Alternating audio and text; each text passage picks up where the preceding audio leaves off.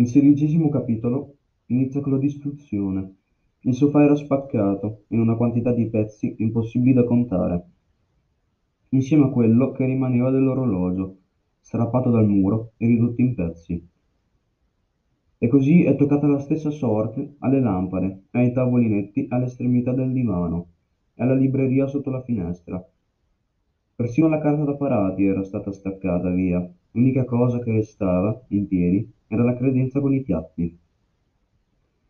Connor restò lì, sotto shock.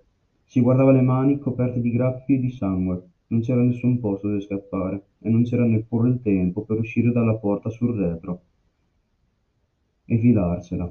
La nonna infilò la chiave nella toppa e aprì la porta. Prima che la nonna alzò gli occhi, Connor vide il volto della donna, la stanchezza, nessuna novità, nessuna notizia né buona né cattiva. Solo la solita giornata in ospedale, con sua madre. Poi la nonna alzò gli occhi, restò raggelata, con la borsa ancora a mezz'aria. Solo gli occhi si muovevano, rifiutando quasi di vedere cosa c'era davvero.